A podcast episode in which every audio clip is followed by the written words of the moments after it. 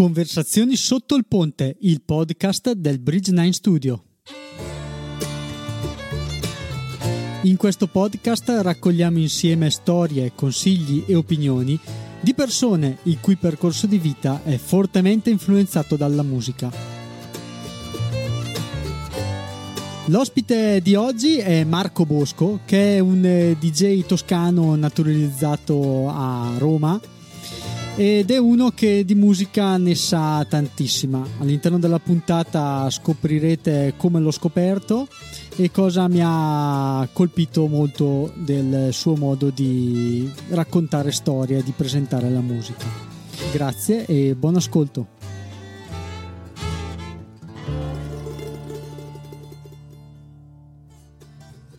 Ciao a tutti, oggi ho il piacere di ospitare a Conversazioni sotto il ponte Marco Bosco, che definirei un esperto in musica, conduttore del podcast La voce del cialtrone, dove sostanzialmente in 20 minuti è capace di farti restare a bocca aperta per eh, la bellissima musica e le bellissime parole che usa per descrivere tutto il mondo che sta attorno appunto alla musica. Ciao Marco, è un piacere averti qui. Ciao Massimo, un saluto a tutti gli amici del ponte a questo punto, no? esatto. Allora, parliamo un po' del, di quello che mi ha fatto scoprirti. Eh, ecco, come, mi scop- come, mi hai scoperto? Allora, io ti ho scoperto perché, ecco, raccontiamo questa cosa qua. Io ho scoperto Marco perché ehm, mi sono iscritto al Festival del Podcasting, praticamente quando hanno aperto le, le iscrizioni, e e sono stato inserito all'interno di questa chat Telegram eh, per, riservata a chi era iscritto al Festival del Podcasting e ehm, poco dopo è arrivato il messaggio dic- che diceva eh, anche il Cialtrone parteciperà al Festival del Podcasting. E benissimo, e lì l'ho totalmente ignorato, ho detto ma chi è questo qua? Poi in un'altra chat di Telegram che è eh, Riperiani eh, salta fuori una conversazione dove dice ah ma andate ad ascoltare Marco perché la, col suo podcast La voce del cialtrone ne sa molto, fa una puntata praticamente ogni giorno, eravamo sotto il periodo del lockdown, ho oh, voce del cialtrone, ma io l'ho già sentito, allora sono andato a riprendermi la chat di Telegram del Festival del Podcasting e da lì sono andato sostanzialmente ad ascoltare e ho detto ah caspita, questo qua ne sa, ne sa parecchio di musica e quindi niente, ci siamo scambiati un paio di messaggi. Ho detto: ah, guarda, io faccio questa cosa qua del Bridge 9 con le conversazioni sotto il ponte. Ti andrebbe di fare un'intervista. E così ci siamo insomma scambiati qualche messaggio. Ed eccoci qua oggi a, a raccontarci un sì, po' il che tutto. bello. Eh sì, che bello. E, allora, siccome ne ho già parlato e alla voce del cialtrone tu eh, racconti molto bene, sai molto bene fare lo storytelling eh, è una cosa che proprio ti viene bene. Mi sono rimaste impresse anche del, delle frasi tue che ho utilizzato anche per fare una puntata di quello che è l'approfondimento al podcast, che è insomma, il progetto parallelo a Conversazioni sotto il ponte. E una tua frase era la rete quindi il web non può, non contiene tutto e non può contenere tutto. È una frase che mi è, mi è rimasta impressa e da lì sono partito con un super pippone eh, collegando diversi pezzi del mio puzzle, eh, quindi libri piuttosto che mm, ascolti e arrivando appunto alla conclusione che per avere la visibilità bisogna saper fare lo storytelling. Storytelling che tu sei molto bravo a fare e volevo capire perché sei così bravo a fare lo storytelling. Ok, allora facciamo un breve passo indietro. Allora, eh, mi è sempre piaciuto raccontare cose io ho una cultura umanistica, sono figlio di un insegnante di italiano e sin da quando ero ragazzino eh, avevo questa così facilità di eloquio, però sai quando sei ragazzino non ti rendi conto. Poi eh, man mano che andavamo avanti ho fatto degli studi classici, eh, la laurea in giurisprudenza e quindi pensavo di dover fare l'avvocato e quindi di mettere il mio storytelling a servizio diciamo dei clienti perché comunque gli avvocati raccontano delle storie no?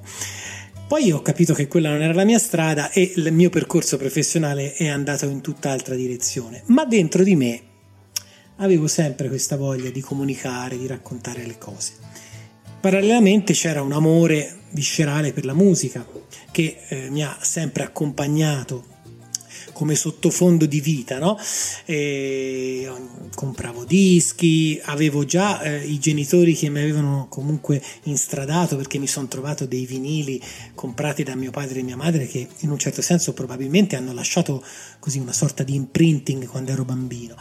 Poi quando ho cominciato ad avere una così anche facilità di acquisto, ho cominciato a comprare qualche vinile e poi io sono comunque cresciuto nell'epoca dell'avvento del CD perché a metà degli anni Ottanta sono usciti fuori i compact disc che hanno un po' rivoluzionato il modo di ascoltare e di fruire la musica. Però insomma ecco, parallelamente ai CD continuavo sempre ad avere quest'occhio di riguardo verso il vinile. Finché eh, non è arrivato il momento di eh, trovarsi di fronte a un microfono, perché?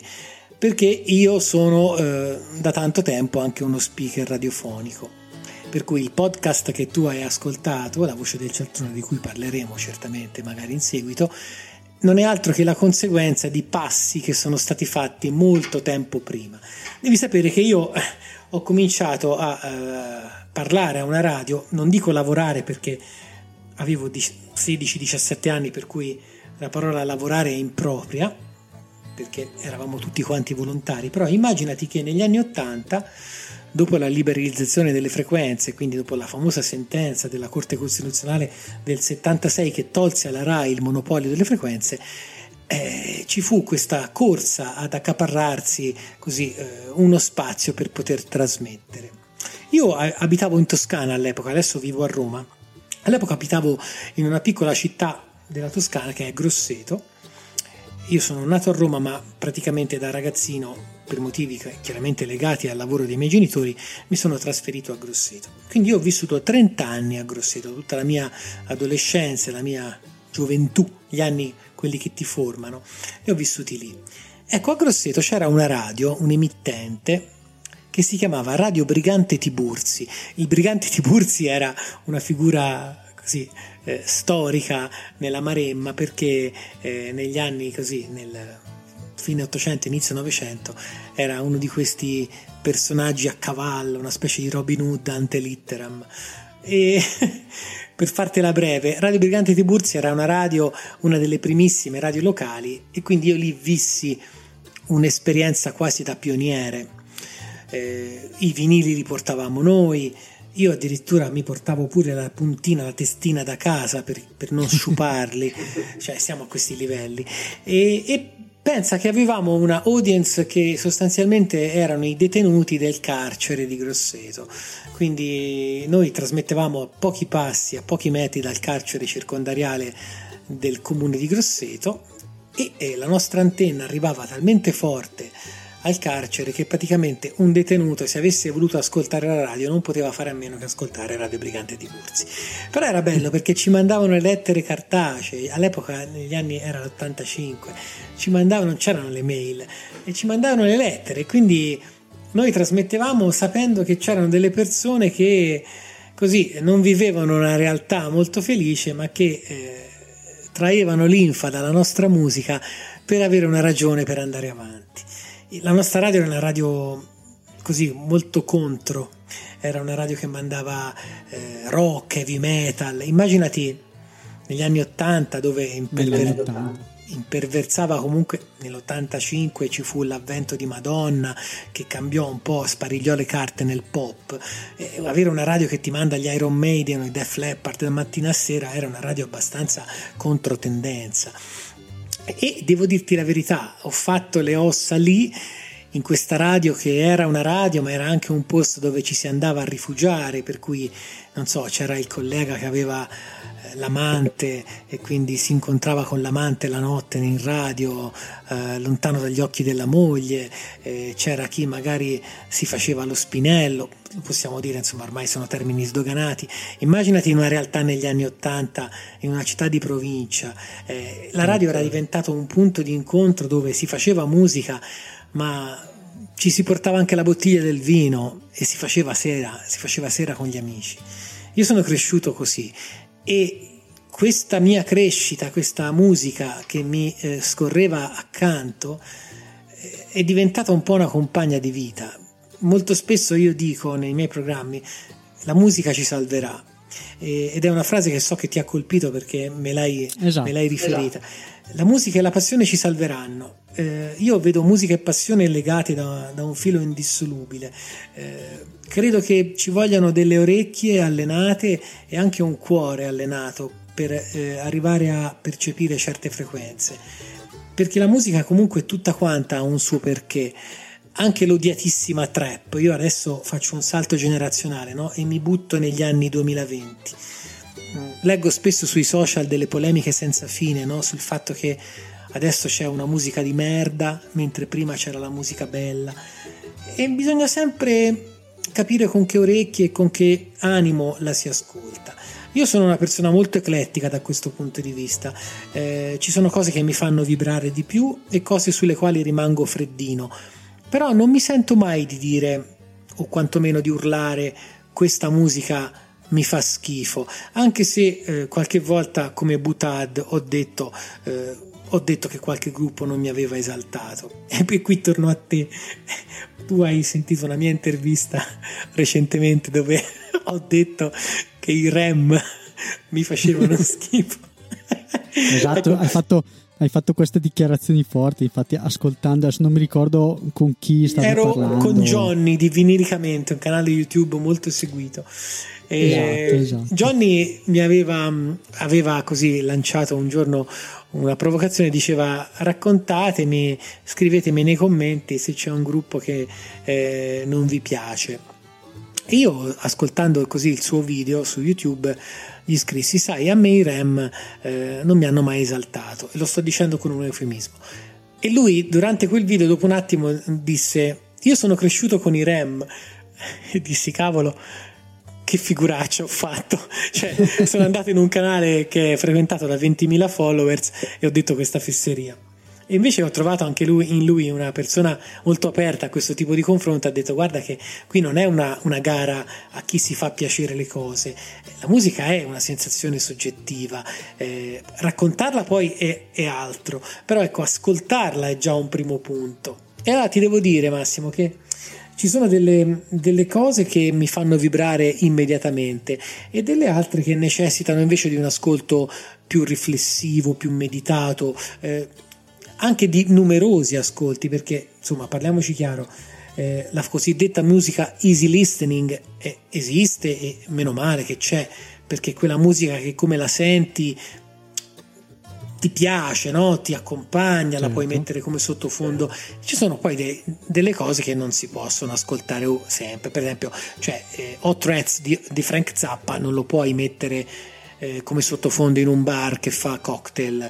Cioè, mm, se io fossi il padrone di un bar metterei più un sottofondo lounge, metterei qualcosa di acid jazz, non metterei Frank Zappa. Ecco, però... Ogni, ogni ambiente, ogni momento della giornata ha poi bisogno del della sua musica e del, di qualcosa che ci possa accompagnare eh, durante le attività. Esatto, ci vuole il tempo giusto per mettere le orecchie sulle cinque righe del pentagramma, perché le orecchie e la testa vanno messe sul, sul pentagramma, perché altrimenti tu fai un, così, un ascolto molto superficiale che può anche andare bene per certe fruizioni veloci, però ecco, per una persona appassionata di musica eh, non è sufficiente.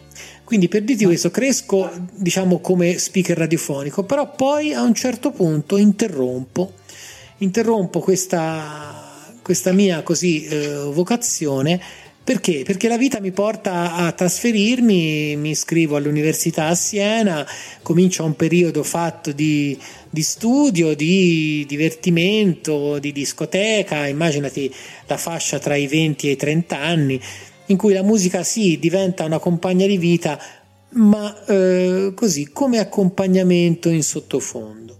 Ma dentro di me rimane sempre la voglia di eh, prendermi i miei tempi, prendermi i miei spazi, però sono quelle cose che tu dici ci sarà il tempo per farlo. E che succede? Succede poi che mi trasferisco a Roma, per motivi di lavoro vengo a vivere a Roma, quindi stacco un pochettino con eh, il Granducato di Toscana, come mi piace chiamarlo, e a Roma vedo un'inserzione di una radio di una radio storica romana, Radio Città Aperta, che faceva degli stage per eh, così avvicinarsi alla radiofonia. E io molto umilmente, nonostante avessi già un'esperienza da ragazzo davanti a un microfono, decido di fare questo stage e quindi mi rimetto in gioco. E quindi a 45 anni suonati mi sono rimesso in gioco. Questo stage poi è evoluto in una serie di situazioni favorevoli perché comunque, come dico sempre io, parlare alla radio è come andare in bicicletta, cioè tu se hai imparato ad andare in bicicletta puoi anche stare 30 anni senza andare in bici, però poi quando ti danno il mezzo ci sali sopra e cominci a pedalare. E questo è quello che è accaduto a me, quindi io sono tornato eh, ai microfoni mm, nel 2015 e Radio Città Aperta era in FM, è stata un'esperienza bellissima in cui io ho fatto tesoro sia dello stage ma della mia precedente esperienza e anche de, così, della facilità così dialettica che avevo, questo è un dono di natura mm, c'è chi ce l'ha, c'è chi non ce l'ha. Chiaramente no, poi ci sono anche componenti emotive, ci sono persone che magari davanti a un microfono davanti a una telecamera eh, provano un certo senso di soggezione, io non sono fra quelli, e quindi questo aiuta.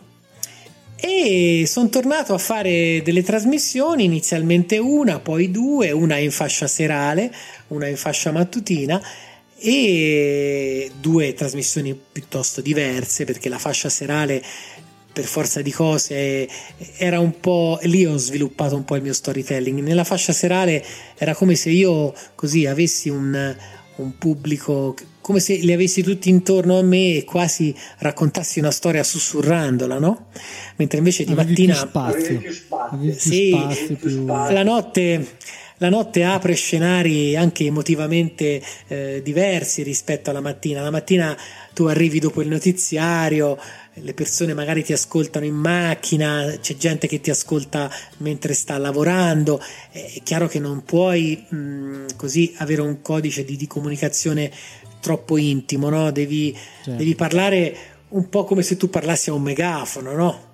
essere più leggero.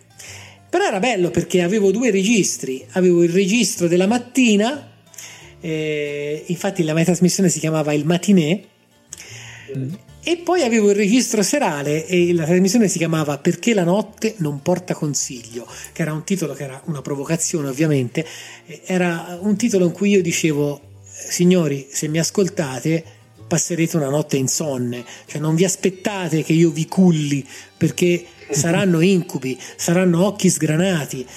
E in questo mi ero ispirato a un film di Nuti, che è Stregati, un film dove lui un bellissimo film dove i protagonisti sono lui e Ornella Muti, dove lui è un DJ di una radio, Radio Strega, un DJ assolutamente così spiantato che alterna trasmissioni radiofoniche a una vita assolutamente dissoluta e dedita a ogni tipo di eccessi. In pratica ero io.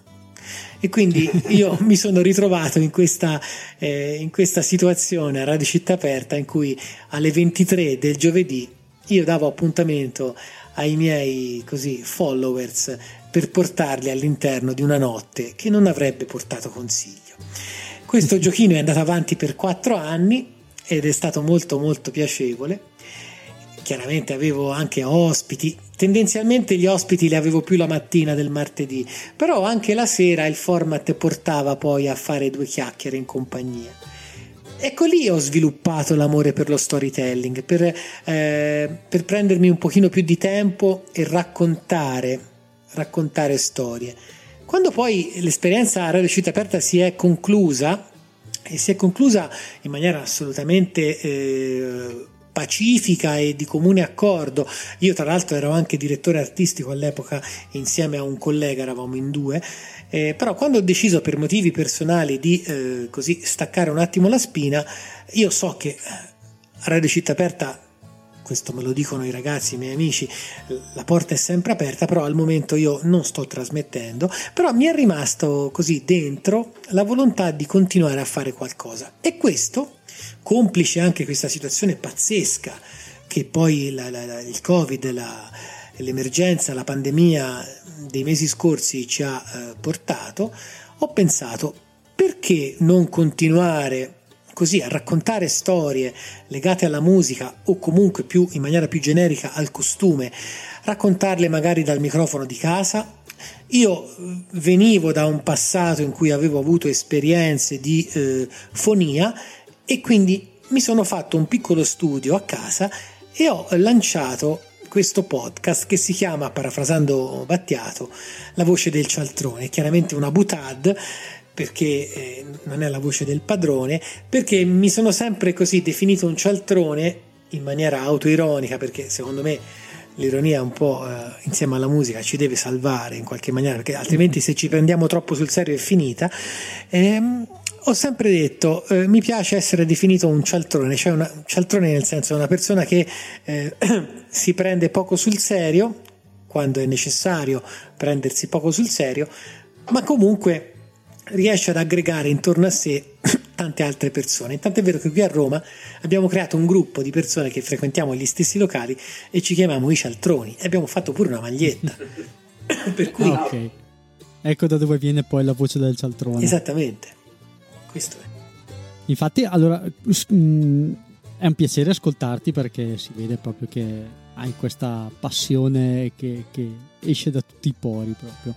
E hai già anticipato tu la frase che la, la, passione insieme alla musica ci salverà, che è una tua frase bellissima, perché quello che noto è che proprio la passione, quella che nei tuoi progetti ti ha sempre portato avanti e me, me l'hai confermato tu, insomma, la, la, passione è una cosa che non, non, non ti lascia e, e ti, e anche a me è successo la stessa cosa perché mai e poi mai mm, quando è che uno perderebbe eh, decine di ore per montare il video, fare l'intervista, è solo la passione, la voglia di condividere, la voglia di fare, insomma, che è, è quello che noto anche, anche in te, insomma, questa, questa grande cosa.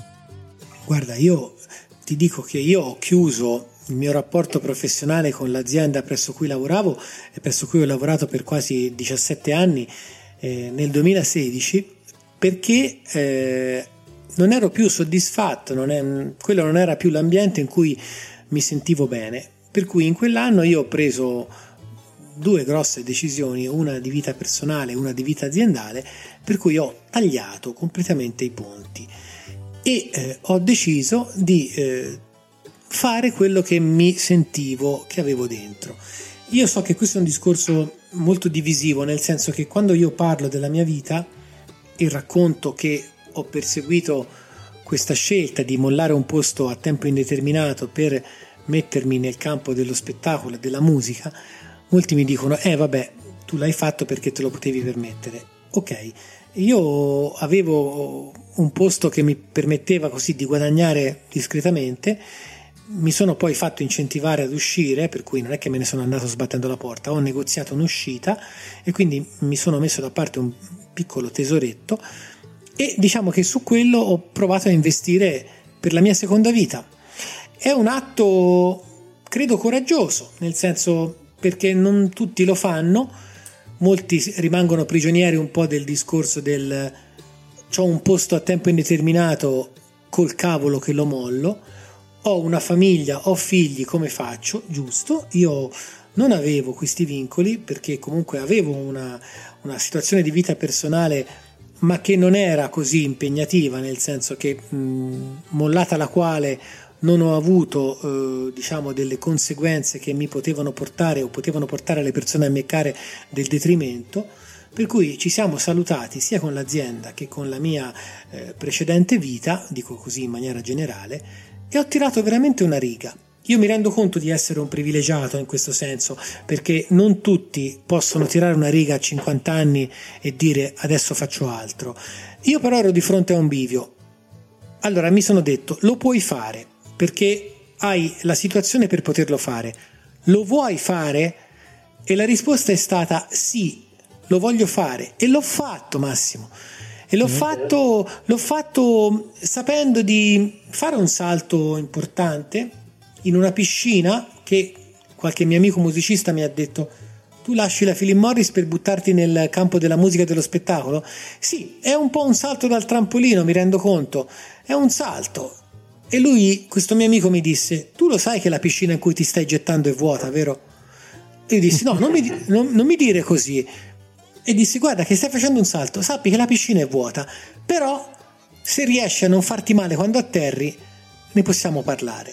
Ecco, e da lì qui l'ho presa come una sfida. Effettivamente la piscina della musica, del campo dello spettacolo in Italia non è pienissima. Se non stai attento ti fai male. Tant'è vero che una delle domande più eh, incredibili che si fanno a un musicista è che lavoro fai? E lui risponde, il musicista. No, vabbè, ma di lavoro, dai. ecco, quindi la, la, seconda domanda, il rafforzativo, sì, ok, però come paghi le bollette? Esatto. Ti fa capire che fare il musicista o lavorare nella musica è considerato un hobby. Certo. E allora partiamo da qui. È un hobby? Mm. Eh, mi piacerebbe che non lo fosse. Qualcuno ci riesce a campare e allora perché non provarci? Io sono nella situazione di poterlo fare, nel senso eh, ho preferito mollare un lavoro in ufficio alienante dove la cifra comune, il fattore comune era fare carriera a tutti i costi e per fare carriera a tutti i costi intendo dire, eh, come dice Fabrizio De André, c'è gente che per fare uno scatto di carriera avrebbe venduto sua madre a un nano. Ecco, io, io davanti a questa roba inorridivo e tuttora inorridisco, per cui ho detto basta, grazie, eh, faccio qualcosa di mio. Mi piacerebbe fare radio. Se ci riesco bene, e se non ci riesco farò qualcos'altro. Ecco, tu mi, adesso mi stai intervistando in un momento di vita in cui la radio per me è stato ancora un passatempo perché eh, non mi ci sono arricchito. Però avere fatto questa esperienza alla Città Aperta mi ha rimesso nel gruppo, nel giro, quindi sono entrato in quel network di eh, agenzie di booking, eh, artisti locali, ehm, persone che ti mandano il press kit con gli MP3 il, eh, un, piccolo, un, piccolo, allegato su cui ti raccontano eh, chi sono, cosa fanno, che cosa vogliono dire con la loro musica.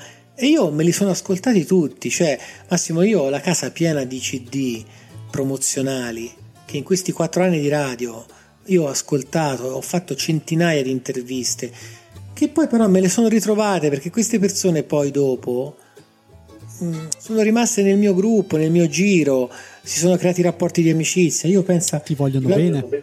Ma sì, perché comunque quando un artista al debutto trova una persona che comunque presta attenzione a quello che lui ha fatto e, si prepara anche per l'intervista, perché una, una, delle cose che io non sopporto è la sciatteria.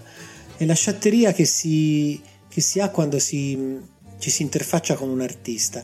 Un artista che ha fatto un disco se ti si propone e tu decidi di intervistarlo, quando lo vai a intervistare tu devi essere preparato. Tu non, non puoi permetterti di, di, improvvisare, perché poi l'artista se ne accorge. Io ho avuto la fortuna di essere eh, preparato con persone che poi magari un domani hanno fatto delle cose importanti e che hanno raccontato magari di me e quindi acquisisci una credibilità. Io ho intervistato nel mio piccolo, Mario Lavezzi, Garbo, eh, Manuel Agnelli. Cioè, ho intervistato artisti che non perché li avessi intervistati quando erano dei signori nessuno, però eh, tu ti fai un, un, ti crei una credibilità, per cui eh, sei spendibile. Un domani un direttore artistico di una radio, se arriva un artista importante, dice guarda, Marco Bosco lo può intervistare. Perché? Perché magari hai dimostrato che sei attento a quello che fai, cioè nel tuo piccolo sei un professionista. In questo senso la passione ci salverà, perché se tu non metti passione anche a livello basso, cioè io adesso sto facendo un podcast da casa mia che si chiama La voce del cialtrone, che io immagino che già il nome faccia ridere le persone che potrebbero dire questo è un cretino. Ecco, io lo faccio apposta perché chi mi conosce prima ha riso di questo nome, ma ha detto ma tu sei sempre Marco Bosco, sei la persona che io conosco. Certo. E quindi le stesse persone che mi cercavano quando ero in radio mi cercano ora. Quindi è come quando. È per quello che hai comunque questo seguito. Sì, perché, perché la persona. È la persona che fa la differenza. Ma è come quando un rappresentante eh, cambia zona. Capisci? E quando arriva il rappresentante dopo, tutti rimpiangono quello di prima. Perché? Perché si è creato un rapporto. Certo. E, e conta tanto. Infatti ti dico anche questa, quando sono partito a fare queste, queste interviste, eh, mi sono detto, Massimo, ma perché le fai? Perché le fai? E mi è venuta in mente questa frase qui che è eh, creiamo relazioni attraverso la musica. Cioè quello che io voglio fare anche con, con questo podcast, con queste chiacchierate, è appunto creare delle, rea- delle relazioni, creare...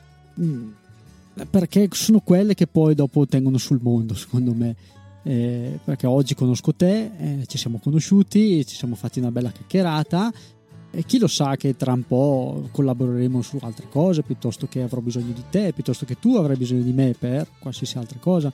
E sono le, le relazioni quelle che poi non è tanto l'intervista piuttosto che le visualizzazioni, piuttosto che la puntata in più del podcast, sono le relazioni quelle che rimangono relazioni che tra l'altro portate avanti con la passione e qui ritornano sempre i soliti concetti sono quelli che alla fine ti fanno fare le cose ti fanno diventare grande Guarda, una delle più grosse soddisfazioni che ho avuto, ora non voglio peccare di autoreferenzialità perché cioè, non, è, non, è, il mio obiettivo, però a, a, suffragio di quello che stai dicendo, quando ehm, ti documenti su un artista che poi viene al tuo programma e questo artista ti dice cavolo eh, tu sai un sacco di cose di me perché? Perché tu hai sentito, hai letto quando io dico che il web non contiene tutto, no? Cosa voglio dire? È una provocazione, tra l'altro è un pensiero di Ivano Fossati no? che io ho fatto mio e su cui poi ho raccontato una storia.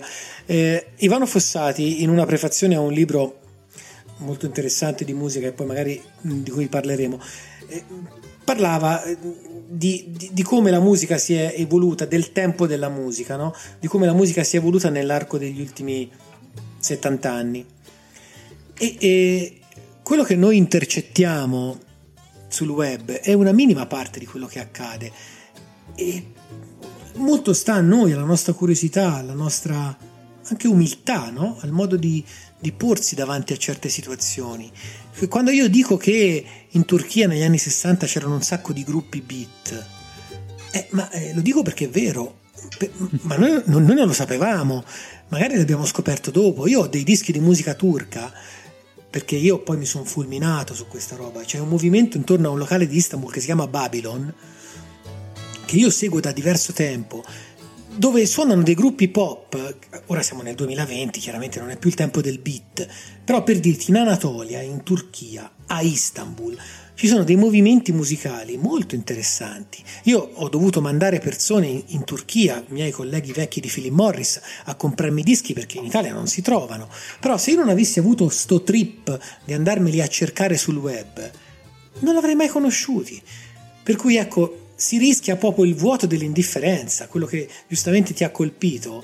Eh, se tu non sei curioso, eh, certe cose non le saprai mai. E poi però non ti puoi lamentare che non c'è musica interessante, perché la musica c'è, la devi andare a stanare. Allora, ne parlavo anche con un mio carissimo amico che fa il batterista, diceva, però ha usato anche questa frase qua, la musica ti deve anche trovare, cioè devi avere la fortuna oltre tu che devi essere comunque uno curioso, uno interessato, però la musica ti deve anche trovare eh, nel momento giusto, nel momento opportuno, io credo. Senza dubbio. Senza dubbio, ci sono, eh, guarda, io nella mia vita c'è un periodo in cui sono vissuto completamente sordo, che sono gli anni 90. Gli anni 90 eh, io lo, lo vedo perché quando mi confronto con i miei colleghi o si parla di musica, io ho un buco il buco del grunge, no? il periodo grunge no? degli anni 90, io non l'ho vissuto perché è un periodo della mia vita eh, in cui eh, per una serie di cose ho ascoltato poco. Per cui l'epoca Nirvana, Soundgarden, Temple of the Dog, eccetera, eccetera, eccetera. Guarda cosa c'ho qua. Io lo. Tantino di Cobain. Eh, Tantino di Cobain. Esattamente, ecco, io a, lui, io a lui devo delle scuse perché mh, Nevermind lo comprai, però io in quegli anni, quindi nella, nel lustro che va dal 90 al 95 non sono stato molto ricettivo, quindi in questo caso la musica non mi ha trovato. Poi però ho recuperato, era un periodo in cui ero concentrato su altre cose, mi attiravano altre situazioni, conducevo una vita molto sregolata e la musica non mi faceva più da colonna sonora. Quindi anche nella mia discoteca, intendo dire, guardo di qua perché ho gli scaffali con i vinili e i CD, se si dovesse dare un'occhiata, se si potesse fare una Polaroid e riprendere tutto il mio materiale, gli anni 90 sono un po' assenti. Sto cercando di recuperarli, eh, diciamo, in maniera postuma, però è vero, la musica ti deve trovare, perché se in quel momento tu non ci sei, che hai le orecchie foderate di prosciutto, e la musica non ti trova. No quindi il tuo amico batterista ha ragione. è così. E lui pensa che lo diceva parlando appunto di musica greca, che lui è rimasto affascinato da, da musica reberica e è rimasto affascinato e ci è entrato a pie pari proprio. E, però è una musica strana, musica molto semplice tra l'europeo e il turco e è rimasto proprio affascinato e ha detto ho avuto proprio la fortuna di trovare questa musica come me, per esempio, ho avuto la fortuna di, di scoprire tardi Joy Division, eh, piuttosto che ho avuto la, la, fortuna di scoprire quest'anno, praticamente l'anno scorso, il, eh, il Progressive, perché ascoltando poi Pensa, ah, guarda, posso raccontare, ti rubo un attimo la scena e racconto questo aneddoto. Figurati. giusto per capire il, come la musica delle volte ti colpisce. Ero in macchina, ritorno da Milano e stavo ascoltando Radio Capital con Mixo e metto su questo pezzo qua e dico, eh ma che pezzo è? Bellissimo. Ho detto, ma devo scoprire di chi è. Quindi con eh, Shazam piuttosto che vengo a scoprire che il pezzo è dei è Radioactive Toy dei Porcupine Tree. E dico, e non, mai, non li avevo mai sentiti eh, allora da lì so, ho cominciato a documentarmi, ho scoperto Steven Wilson, eh, ho cominciato, e, da lì ho scoperto il progressive, non l'avevo mai cagato prima perché io sono sempre stato un, gran gettone, Nirvana, solo Nirvana, eh, Soundgarden, quindi tutti i gruppi anni 90 che probabilmente tu ti sei perso e, so, e ho scoperto di essermi perso, a parte i Porcupine Tree e Steven Wilson che poi dopo ho ampiamente recuperato perché adesso ogni volta che viene in zona bah, ci devo andare perché una cosa fantastica. Ma poi, sempre con Steven Wilson, ho, scoperto, ho riscoperto il progressive perché lui eh, da musicista ha anche rimasterizzato parecchi, parecchi dischi, tra i quali anche Aqualong dei Jet, Jet Total. Insomma, ho, ho, sto, sto, cominciando adesso, quindi nel 2020, dopo 20 anni che suono, a ascoltare la musica giusta, come si dice la musica, la musica colta. Allora Massimo, visto che eh, avevamo parlato anche prima di andare così in eh, live, così di libri, no? possibili libri da segnalare, io colgo la, l'occasione per dirti, il progressive è un movimento che mh, tu hai citato Jethro Tull no? e Porcupine Tree, siamo molto più avanti, però diciamo che è post. Immaginati che eh, un movimento che nasce negli anni 60 e che poi in, in Italia si riverbera negli anni 70, uno dei libri che eh, secondo me andrebbero letti su questa, su questa, epoca è questo. Allora io lo, lo faccio vedere. È Rock progressivo italiano. Mm. Questo libro è scritto da Francesco Mirenzi che è una, un appassionato, la storia, i concerti, i protagonisti. E questo libro, che lui mi ha omaggiato perché io ho la fortuna di conoscerlo e l'ho anche ospitato in radio, Francesco Mirenzi è un avvocato, sta qui a Roma ed è un appassionato di prog.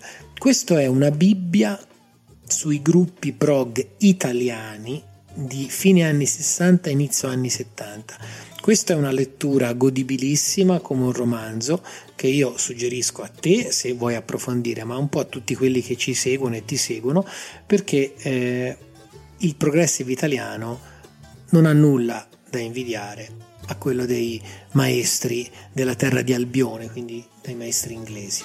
Ti posso dire una cosa, un piccolo aneddoto. Lo scorso sabato sono stato in un mercatino del, dell'antiquariato qui a Roma che ha eh, uno spazio vinili sconfinato ed ho comprato ad un prezzo pazzesco il vinile di un artista che in Italia è conosciuto per una serie di singoli che a mio giudizio non gli rendono giustizia, ma che è stato un precursore del prog in Italia e che è Alan Sorrenti. Mm?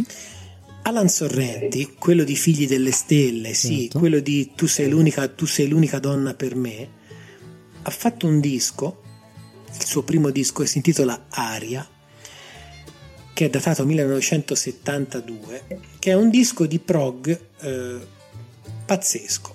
Quindi ecco, mi sento di suggerirvelo, Aria di Alan Sorrenti, è un disco che secondo me merita un approfondimento, un disco del 72 ed è un, eh, una chicca, si trova chiaramente anche su Spotify.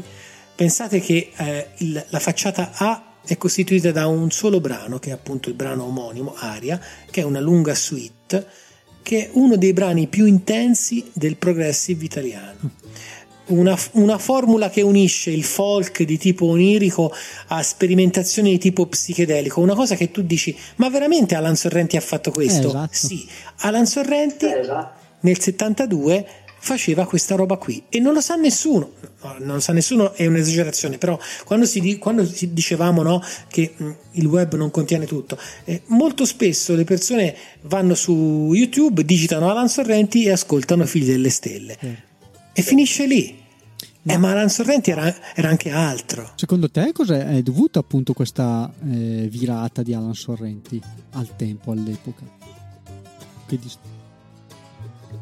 Alan Sorrenti fu certamente solleticato anche poi dal, dal crescente diciamo, appeal eh, del pop. Poi c'è da dire che lui ebbe un problema alle corde vocali che non gli consentiva più alcuni vocalizzi.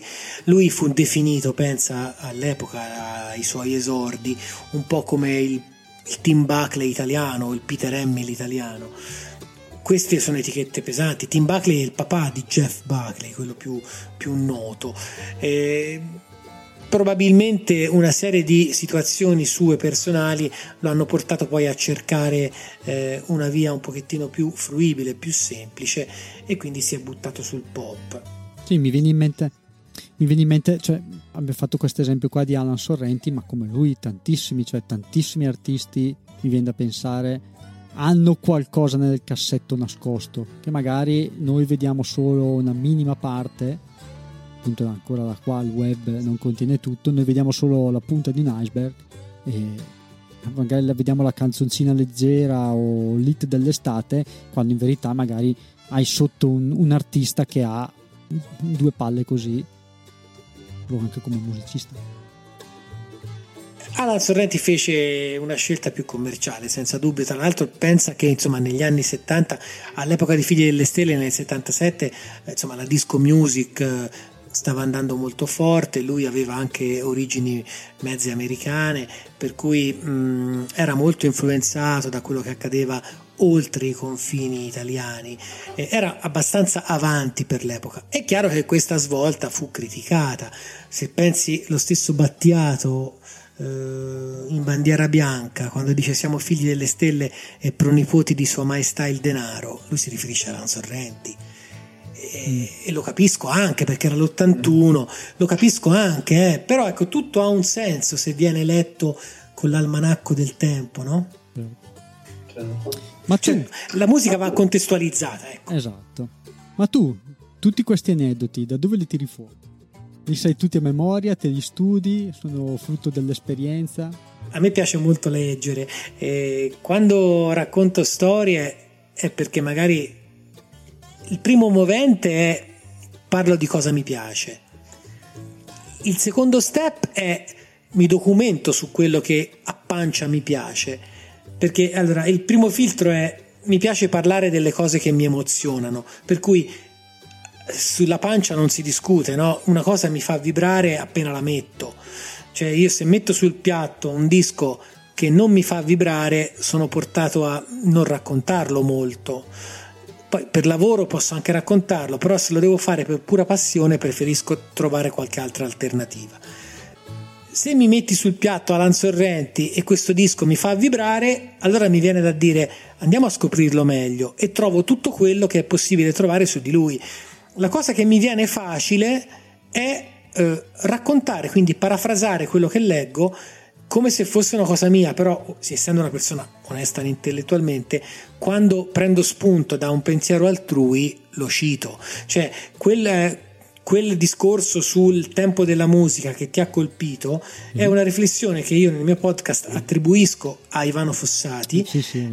alla quale io dico ho aggiunto qualcosa, perché, perché comunque... Mh, mm, il fatto che lo abbia detto qualcun altro è un dato di fatto, cioè è incontrovertibile. Ma se questo pensiero è condiviso anche da me e io posso metterci i miei 5 cent, ce li metto. Certo.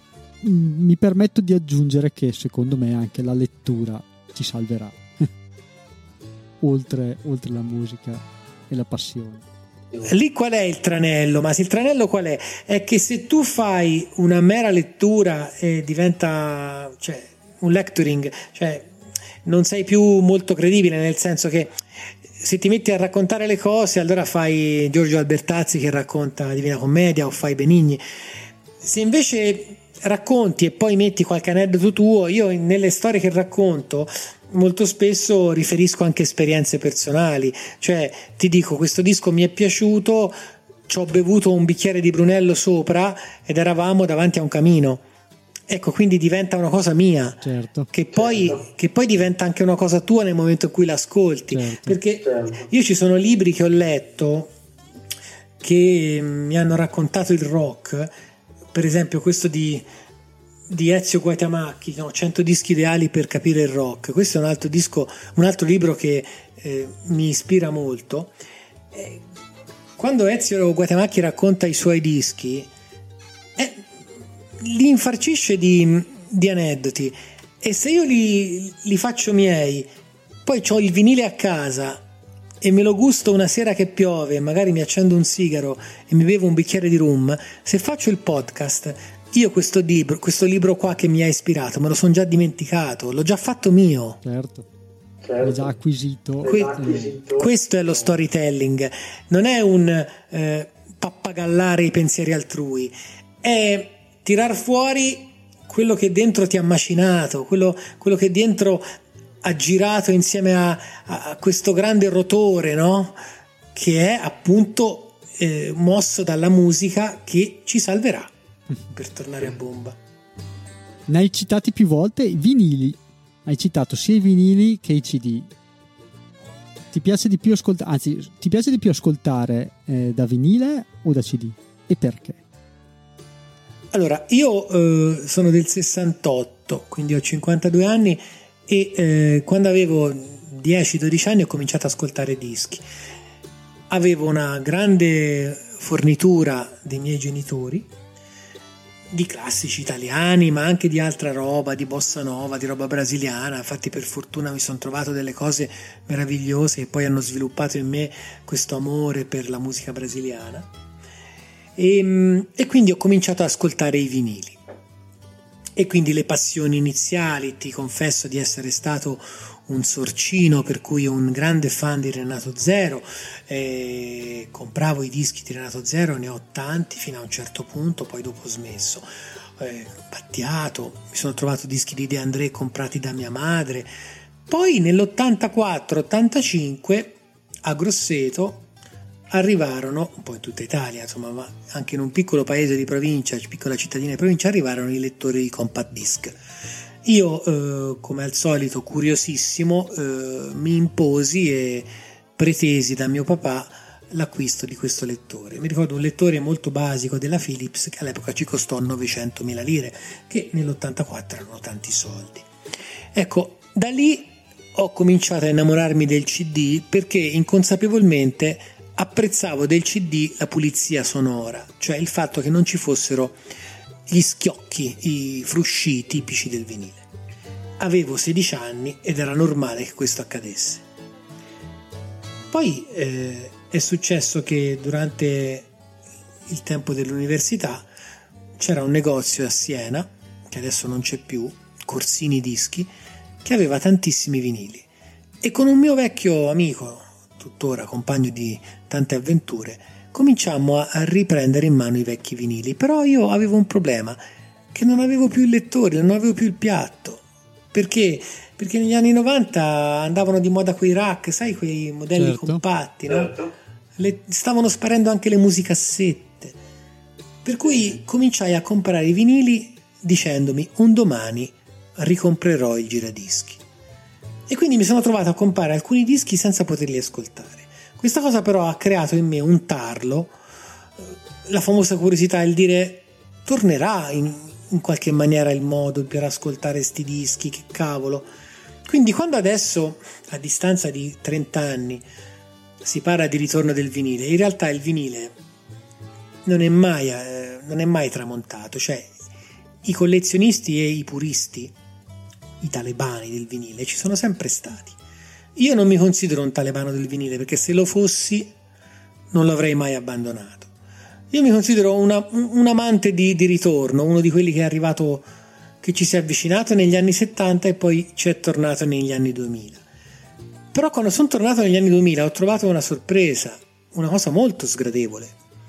Il fatto che negli anni 2000, ma soprattutto nella fine degli anni 90, gli ingegneri del suono hanno cominciato a fare una battaglia a chi la sparava più alta, la cosiddetta loudness war Siccome sono venuti di moda questi terribili aggeggi, la musica deve suonare bene ovunque, si dice in gergo tecnico deve traslare, deve traslare bene dappertutto. Per cui in fase di mastering si tendeva a fare un mastering che fosse il più possibile sparato a manetta e quindi con una dinamica ridicola pari a zero, super compresso. Se tu guardi la forma d'onda sono tutte così. Sì, esatto tutte belle tutte piene, belle grigie. belle grigie, tutte schiacciate, tutte onde quadre. E, e, questa roba accontenta i teenager che ascoltano le musichette su, su iTunes o su Spotify, ma scontenta terribilmente i vecchiacci come noi, quelli che erano abituati a sentire il vinile suonare master analog- dai master analogici. Molti vinili fatti negli anni 2000 non sono altro che CD spalmati sulla lacca vinilica, che è un non senso. Non ha proprio senso. Cioè, se io devo ascoltare un vinile che è il master del CD messo su vinile, non lo compro. Quindi mh, adesso quando io dico i vinili ce li hai, sì, ce li ho, ma se ti dovessi dire che li compro nuovi, mm, ni. Io vado nei mercatini a comprare i vinili dell'epoca prendendomeli anche usati, un po' rigati, un po' scoppiettanti, ma so che il master è un master da, dalle bobine, dai Revox, da, da, dai nastri veri.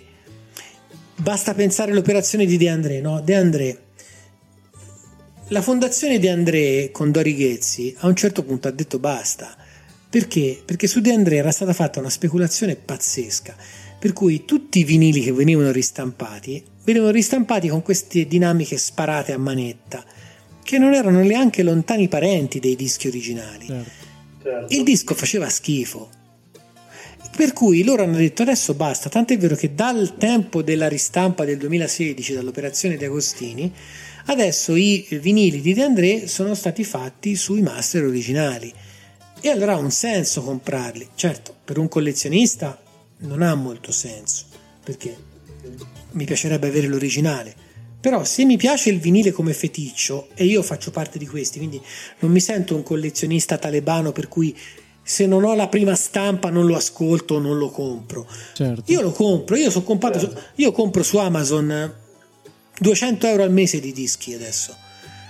Questi stampati con il vinile a 180 grammi, quello che vuoi. Però ha una condizione che il master sia preso dall'archivio del suono. No, allora, se il master. Questo è esempio, un discorso no, che molti, molti non, non, sanno, molti non capiscono, eh, ma soprattutto chi, chi, non è, chi non è minimamente, almeno minimamente nel settore, perché non sanno la differenza che c'è tra un master e l'altro, che quindi non sanno che eh, la differenza di master dipende anche dal supporto sulla quale poi suonerà il, il tal brano, il tal album. Eh, ed è una cosa che, che, che, quasi nessuno sa. Però sentivo anche nella tua intervista che, che avevi fatto che non tutte le ristampe sono da buttare. No, no. no, no, infatti no. Ci sono dei, un sacco di ristampe fatte bene, per esempio le ristampe di Rino Gaetano, sono fatte benissimo, le ristampe di Lucio Dalla. Sono le ristampe fatte dall'archivio del suono, cioè hanno preso eh, le bobine e hanno rifatto il master sul vinile.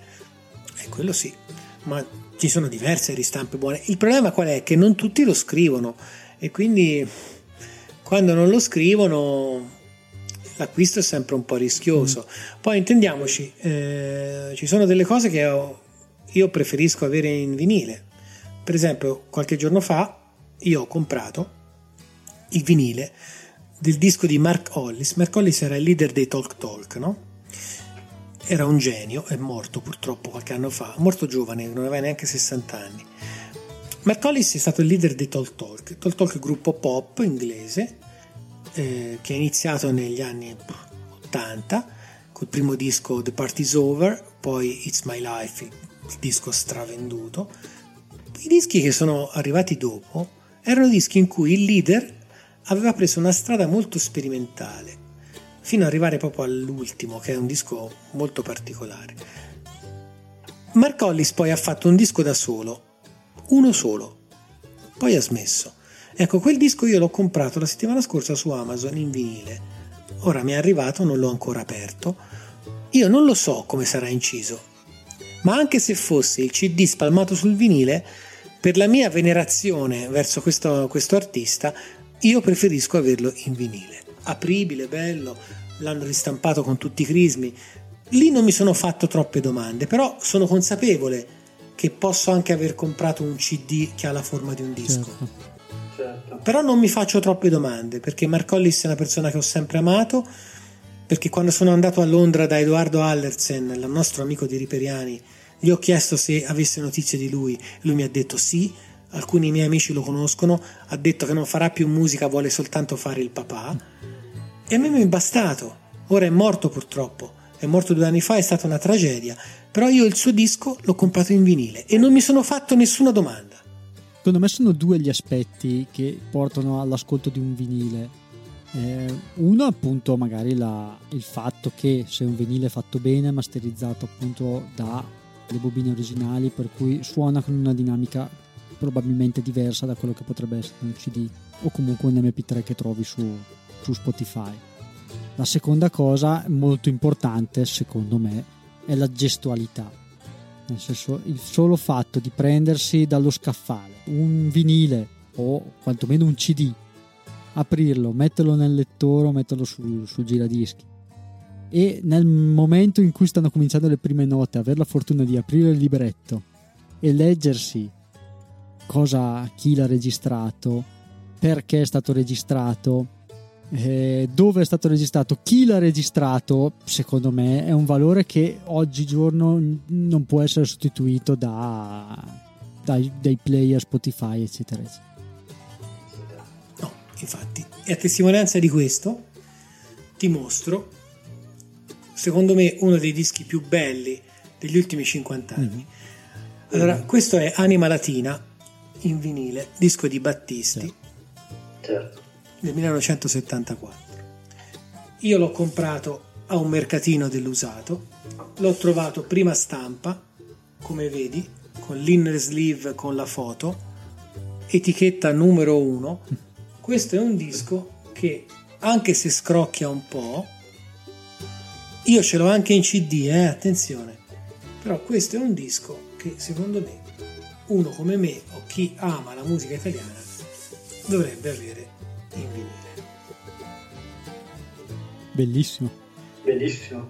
Questo è Anima Latina, un disco pazzesco dove Battisti lo, lo incide tenendo la voce volutamente più bassa rispetto a tutti gli altri strumenti perché a suo dire la musica va ascoltata con attenzione per cui lui dice io ho inciso la mia voce più bassa perché in un certo senso volevo invitare i miei ascoltatori a prestare a massima attenzione alle parole, anche a costo di prendere la puntina e tornare indietro e dire ma questo che sta dicendo. Per me questo è sufficiente. Bellissimo. L'altro disco che hai lì? Hai lì qualche altro disco?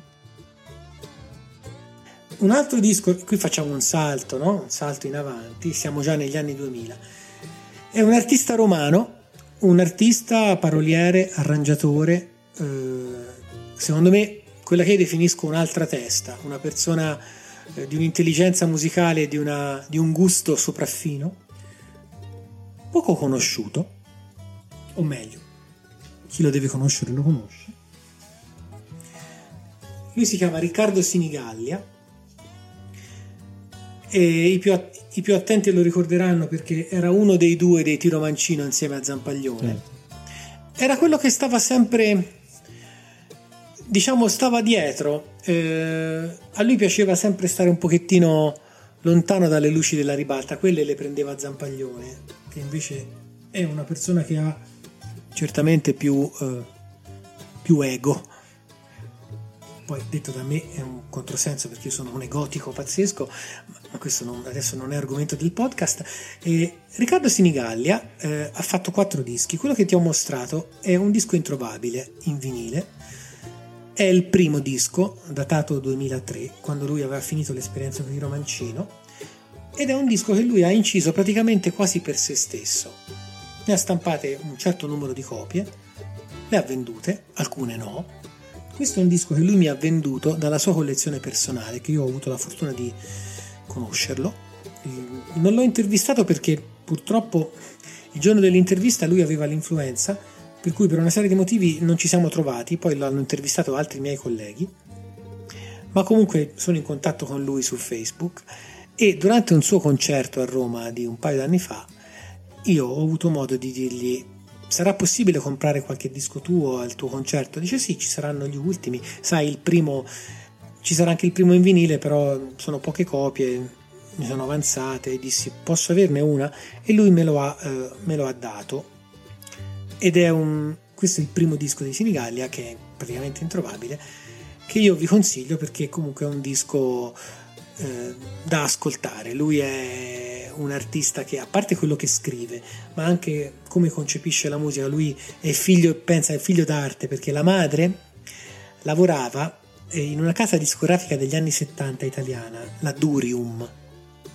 Quindi eh, Riccardino, quando era ragazzino, immaginati che girava per quegli studi e un giorno racconta che ebbe modo di vedere Donna Summer che stava facendo il soundcheck e stava provando I Feel Love. E, e fu un'esperienza. Immaginati un ragazzino che vede a 8 anni Donna Summer. E lui disse: Mi sembrò una strega. E, e questa roba poi ti segna, Massimo. Cioè, io, io, penso, se mi fosse capitato di vedere Donna Summer a 8 anni, io sarei impazzito. Lui, lui, l'ha tradotto in musica poi questa passione. Io purtroppo non so suonare neanche il campanello di casa. Però ecco, i miei due dischi che consiglio così in maniera assolutamente spassionata sono, se guardiamo indietro, Anima Latina di Battisti e se guardiamo avanti, eh, un disco di Riccardo Sinigallia. Questo qui è introvabile, però anche Quasi. gli altri, quelli Quasi. Incontri a metà strada, per tutti, e l'ultimo Ciao Cuore, hanno tutti una ragione di essere. E ti dico la verità, quando dico che la musica ci salverà, eh, non lo dico a caso, perché eh, la musica di Riccardo Sinigallia per il mio vissuto personale, per alcune storie con momenti di vita particolarmente complessi che ho vissuto negli ultimi 15 anni, questa musica eh, mi ha aperto scenari nuovi. Non sai suonare, però mi è sembrato di capire, eh, ascoltando il tuo podcast, che tu hai avuto anche uno studio di registrazione, studio di produzione. Quella è stata allora la grande esperienza post Philip Morris. Allora, come ti ho detto, ho lavorato quasi vent'anni in questa multinazionale del tabacco e poi nel 2016 ho lasciato e mi sono eh, associato, non era proprio una società da codice civile, però diciamo che era una collaborazione con un ragazzo di Roma che ha uno studio, uno, ha uno studio che tendenzialmente è una sala prove, è un, un grandissimo ambiente con tante sale dove si, i ragazzi vanno a suonare, vanno a provare. Aveva anche uh, una, un ambiente destinato a sala ripresa e quindi regia per registrare. Però negli ultimi anni aveva diciamo un pochettino lasciato questa branca della sua attività per dedicarsi soltanto all'affitto delle sale per le sale prove e quindi lì eh, diciamo che sono arrivato nel momento giusto nel posto giusto perché lui era dispiaciuto di non aver potuto proseguire l'investimento su quella, su quella parte e io invece avevo un sacco di voglia di, di investire di mettere alla prova praticamente quello che avevo studiato perché io ero reduce da un master come sound engineer. Allora ho detto quale migliore occasione? Io ci metto un pochettino di teoria, un pochettino di capitali e rimettiamo in piedi la parte di registrazione. E quindi sono stati due anni molto proficui in cui io e Massimo in questo studio che si chiama Ghost Track, la famosa traccia Ghost, no? Spesso ci sono nei CD le, le Ghost Track, esatto, no? Sai sì, quelle tracce sì. in fondo dopo, dopo 10-20 minuti di silenzio, Pam, cioè la, la traccia fantasma. Esattamente. Quindi al Ghost Track noi abbiamo fatto, abbiamo messo um, dell'outboard importante, analogico, perché ci piaceva quel sound lì. Pensa che io ho comprato un banco, un banco a 26 canali 24 eh, degli anni 70 e tu pensa che questo banco quell'anno fu prodotto in due esemplari da un ingegnere di Roma, Livio Argentini, che poi è venuto anche a assisterlo perché doveva, chiaramente era un po' un'auto d'epoca e quindi è venuto lui stesso a metterlo a punto e lui ha detto lo sapete ragazzi che questo banco è l'ultimo superstite di un di una coppia di banchi, il fratello di questo banco, è stato usato nel 78 da Venditti per incidere sotto il segno dei pesci. Quindi immaginati io avevo il fratellino del banco con cui Venditti ha inciso sotto il segno dei pesci e eh, un certo Claudio Baglioni ha inciso strada facendo. Ecco. Quindi ecco. capisci bene a che livelli eravamo. È chiaro però che poi non è tutto oro quello che luccica.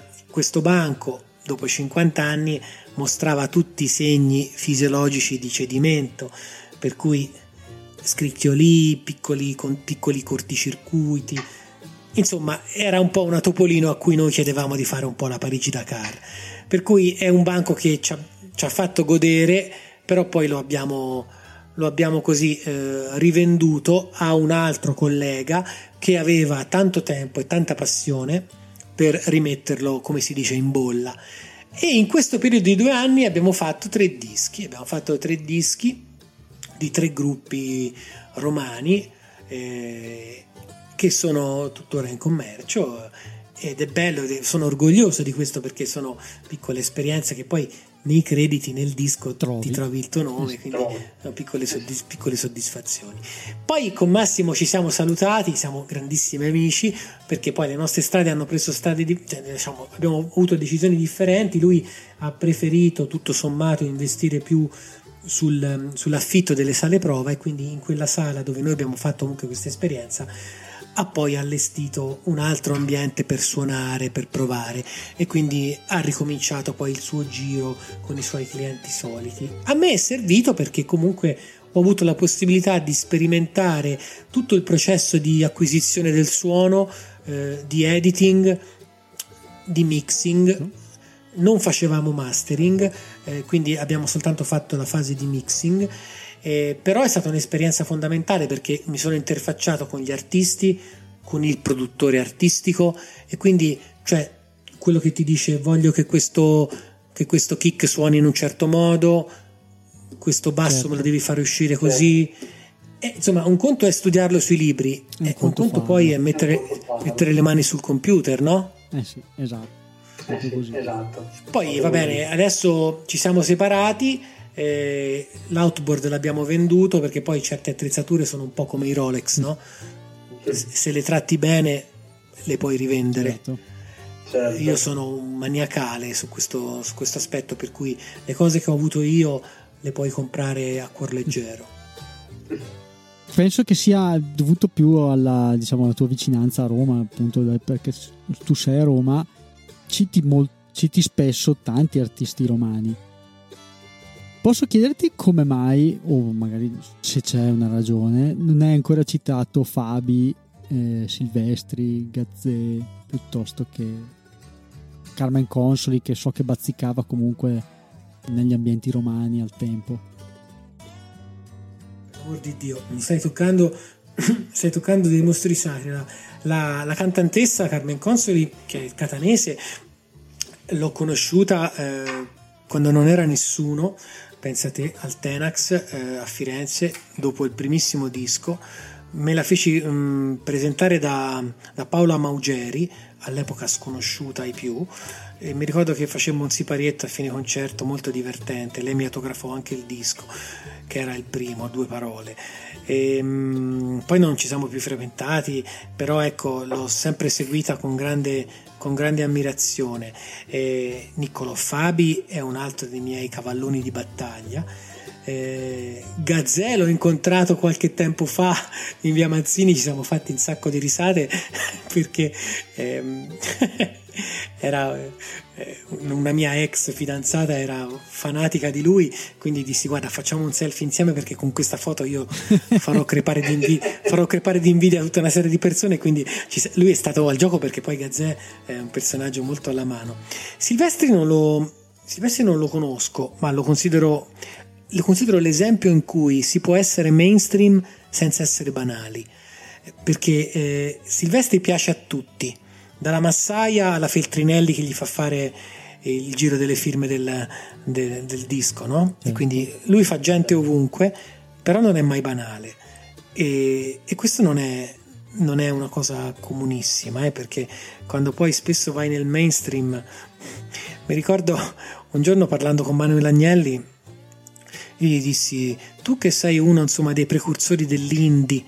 Lui mi guardò, mi prese per un braccio e mi disse, senti, ascolta, indie non vuol dire un cazzo. E gli feci, ah, ho capito.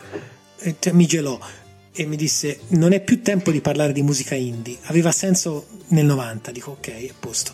Quindi eh, anche questo no? Sono, sono, quei pensieri che poi ti turbano e non ci dormi la notte.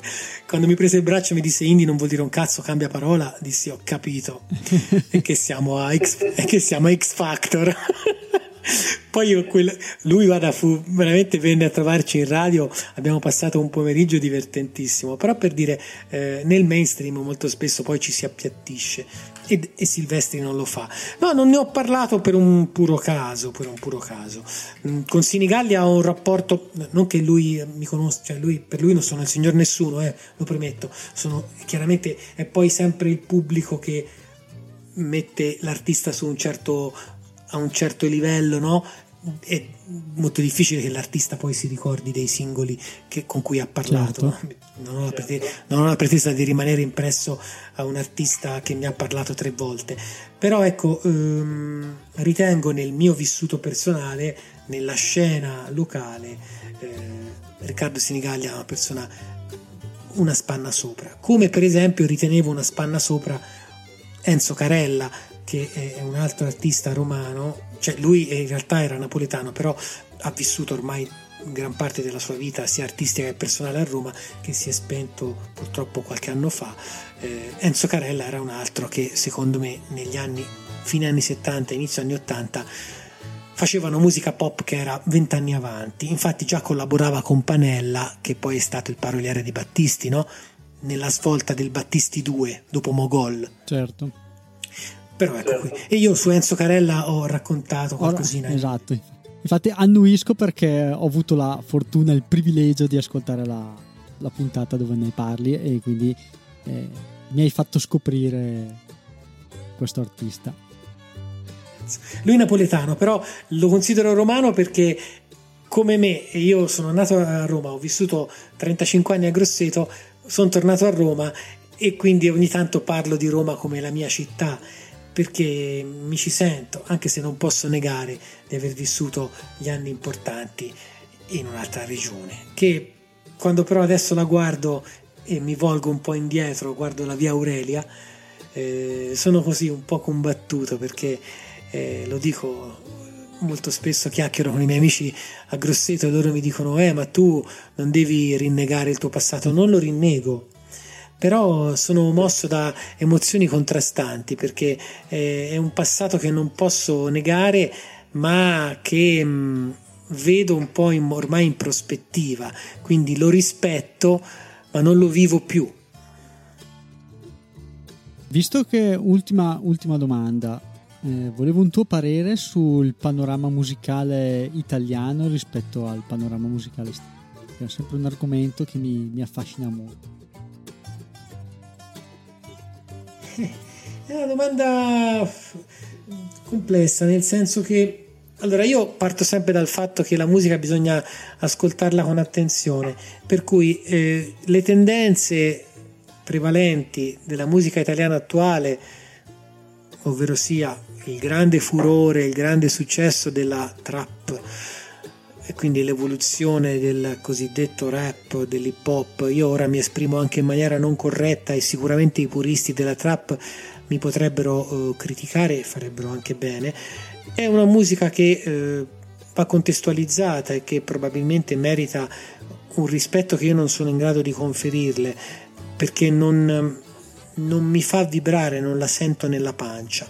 Per cui eh, se ti dovessi dire quali sono gli artisti che in questo momento mi intrigano della scena italiana, farei un pochettino fatica, anche se devo dire che a parte quelli che ti ho già certo. citato, uno, certo. de, uno dei giovani, dei trentenni, che comunque ha un discreto curriculum e che ha fatto due dischi secondo me molto interessanti è Motta.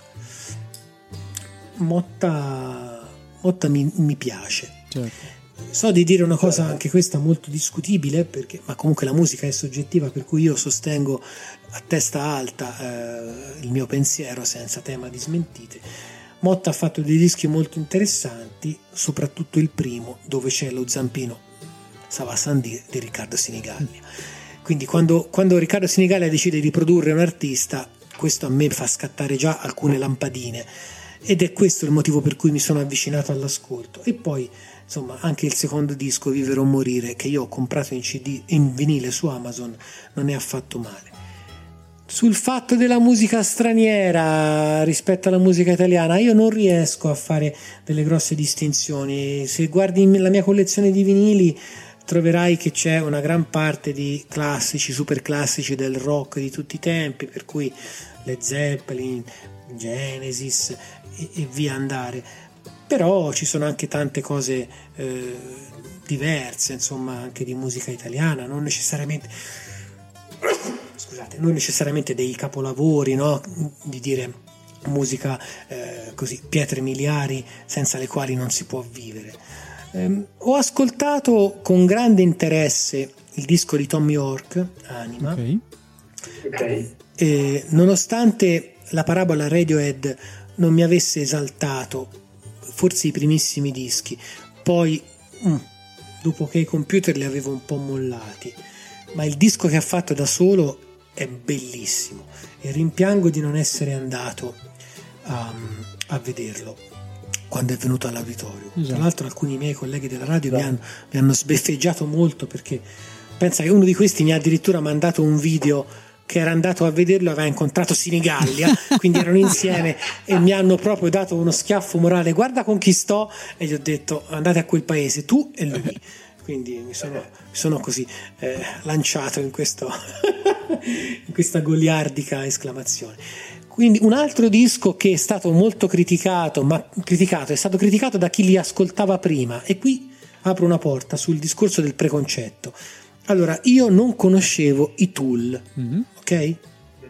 Quindi quando è uscito Fear Inoculum, io l'ho ascoltato come se fosse il loro primo disco. Mm.